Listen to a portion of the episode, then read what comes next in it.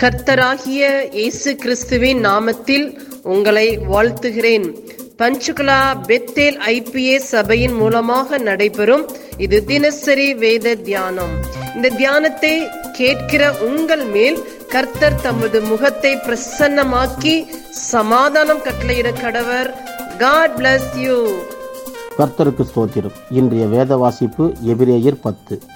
இந்த அதிகாரத்தில் நாம் தியானிப்பது ஒன்றிலிருந்து பத்து வசனம் வரைக்கும் எழுதப்பட்டிருக்கிறது. நாம் செய்கிற பாவங்களுக்கு பிரியாசித்தமாக பலிகளை செலுத்தி நன்மையை தேடிக்கொள்ளலாம் என்று நினைத்தால் அது தவறு என்று சொல்லுகிறது. வசனம் ரெண்டை வாசிப்போம். பூரணப்படுத்துமானால் ஆராதனை செய்கிறவர்கள் ஒரு தரம் சுத்தமாக்கப்பட்ட பின்பு இன்னும் பாவங்கள் உண்டென்று உணர்த்தும் மனசாட்சி அவர்களுக்கு இல்லாதிருப்பதினால் அந்த பலிகளை செலுத்துகிறது நிறுத்தப்படும் அல்லவா நம்முடைய பாவம் உண்மையிலேயே நீங்கிவிட்டது என்றால் நாம் ஒரு முறை செலுத்தும் பலியே போதுமானது. ஒரு உதாரணமாக ஒருத்தர் ஏதோ ஒரு தவறான வழியில் சம்பாதித்த பணத்தை எடுத்து வந்து பாதி அவனுக்கும் மீதி காணிக்கைக்கும் கொடுத்தா அவனுடைய பாவம் தீருமா? அவன் தொடர்ந்து இதே மாதிரியாக கொடுத்து கொண்டே இருந்தால் ஆண்டவர் அதை எப்படி ஏற்றுக்கொள்வார்? வசனம் மூன்று வாசிப்போம். அப்படி நிறுத்தப்படியாதபடியால் பாவங்கள் உண்டென்று அவைகளினாலே வருஷந்தோறும் நினைவு கூறுதல் உண்டாயிருக்கிறது. அதாவது நம்மில் சிலர் தமது பாவங்களை தேவனிடத்தில் அறிக்கையிட்டும் ஆண்டவர் அதை மன்னிக்கிறார் மன்னித்து விட்டார் என்பதை கண்டு கொள்ளாததினால் அதை விசுவாசித்தபடியினால் திரும்ப திரும்ப நாம் மன்னிப்பு கேட்டுக்கொண்டே இருக்கிறோம்.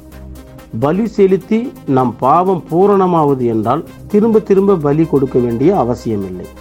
ஒரு நோயாளி நான் சுத்தமாகிட்டேன் என்று சொல்லி அவன் தினமும் மூன்று முறையும் மாத்திரை எடுத்துக்கொண்டால் அவன் இன்னும் குணமாகவில்லை என்றுதான் அர்த்தமாகும். அதுபோல ஒருத்தன் ஒவ்வொரு வருஷமும் பலிகளை செலுத்தி வந்தால் அவன் உண்மையிலேயே இன்னும் பாவ நோயிலிருந்து வெளியே வரவில்லை என்றுதான் நினைப்போம் இயேசு கிறிஸ்து நம்ம எல்லாத்துக்காகவும் ஒரே ஒரு முறை தன்னையே பலியாக அர்ப்பணித்தார். நம்முடைய பாவங்களுக்காக அவர் பலியானார். நாம் சில பாவமான காரியங்களை செய்து அவரை திரும்ப திரும்ப பலியாக்கி விடக்கூடாதுங்கிறதுல நாம் கவனமாக இருக்க வேண்டும். வசனம் பத்து இயேசு கிறிஸ்துவனுடைய சரீரம் ஒரே தரம் பலியிடப்பட்டதினாலே அந்த சித்தத்தின்படி நாம் பரிசுத்தமாக்கப்பட்டிருக்கிறோம்.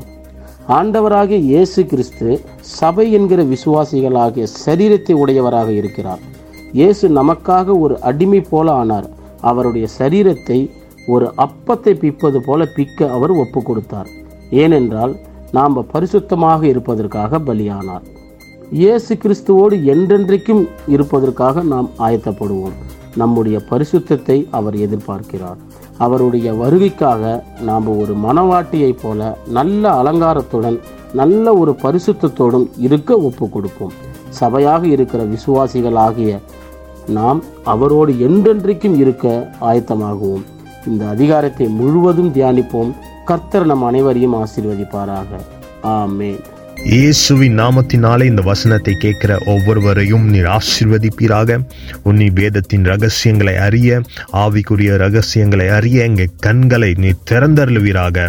இயேசுவின் மூலம் ஜெபம் கேளும் நல்ல பிதாவே. ஆமேன்.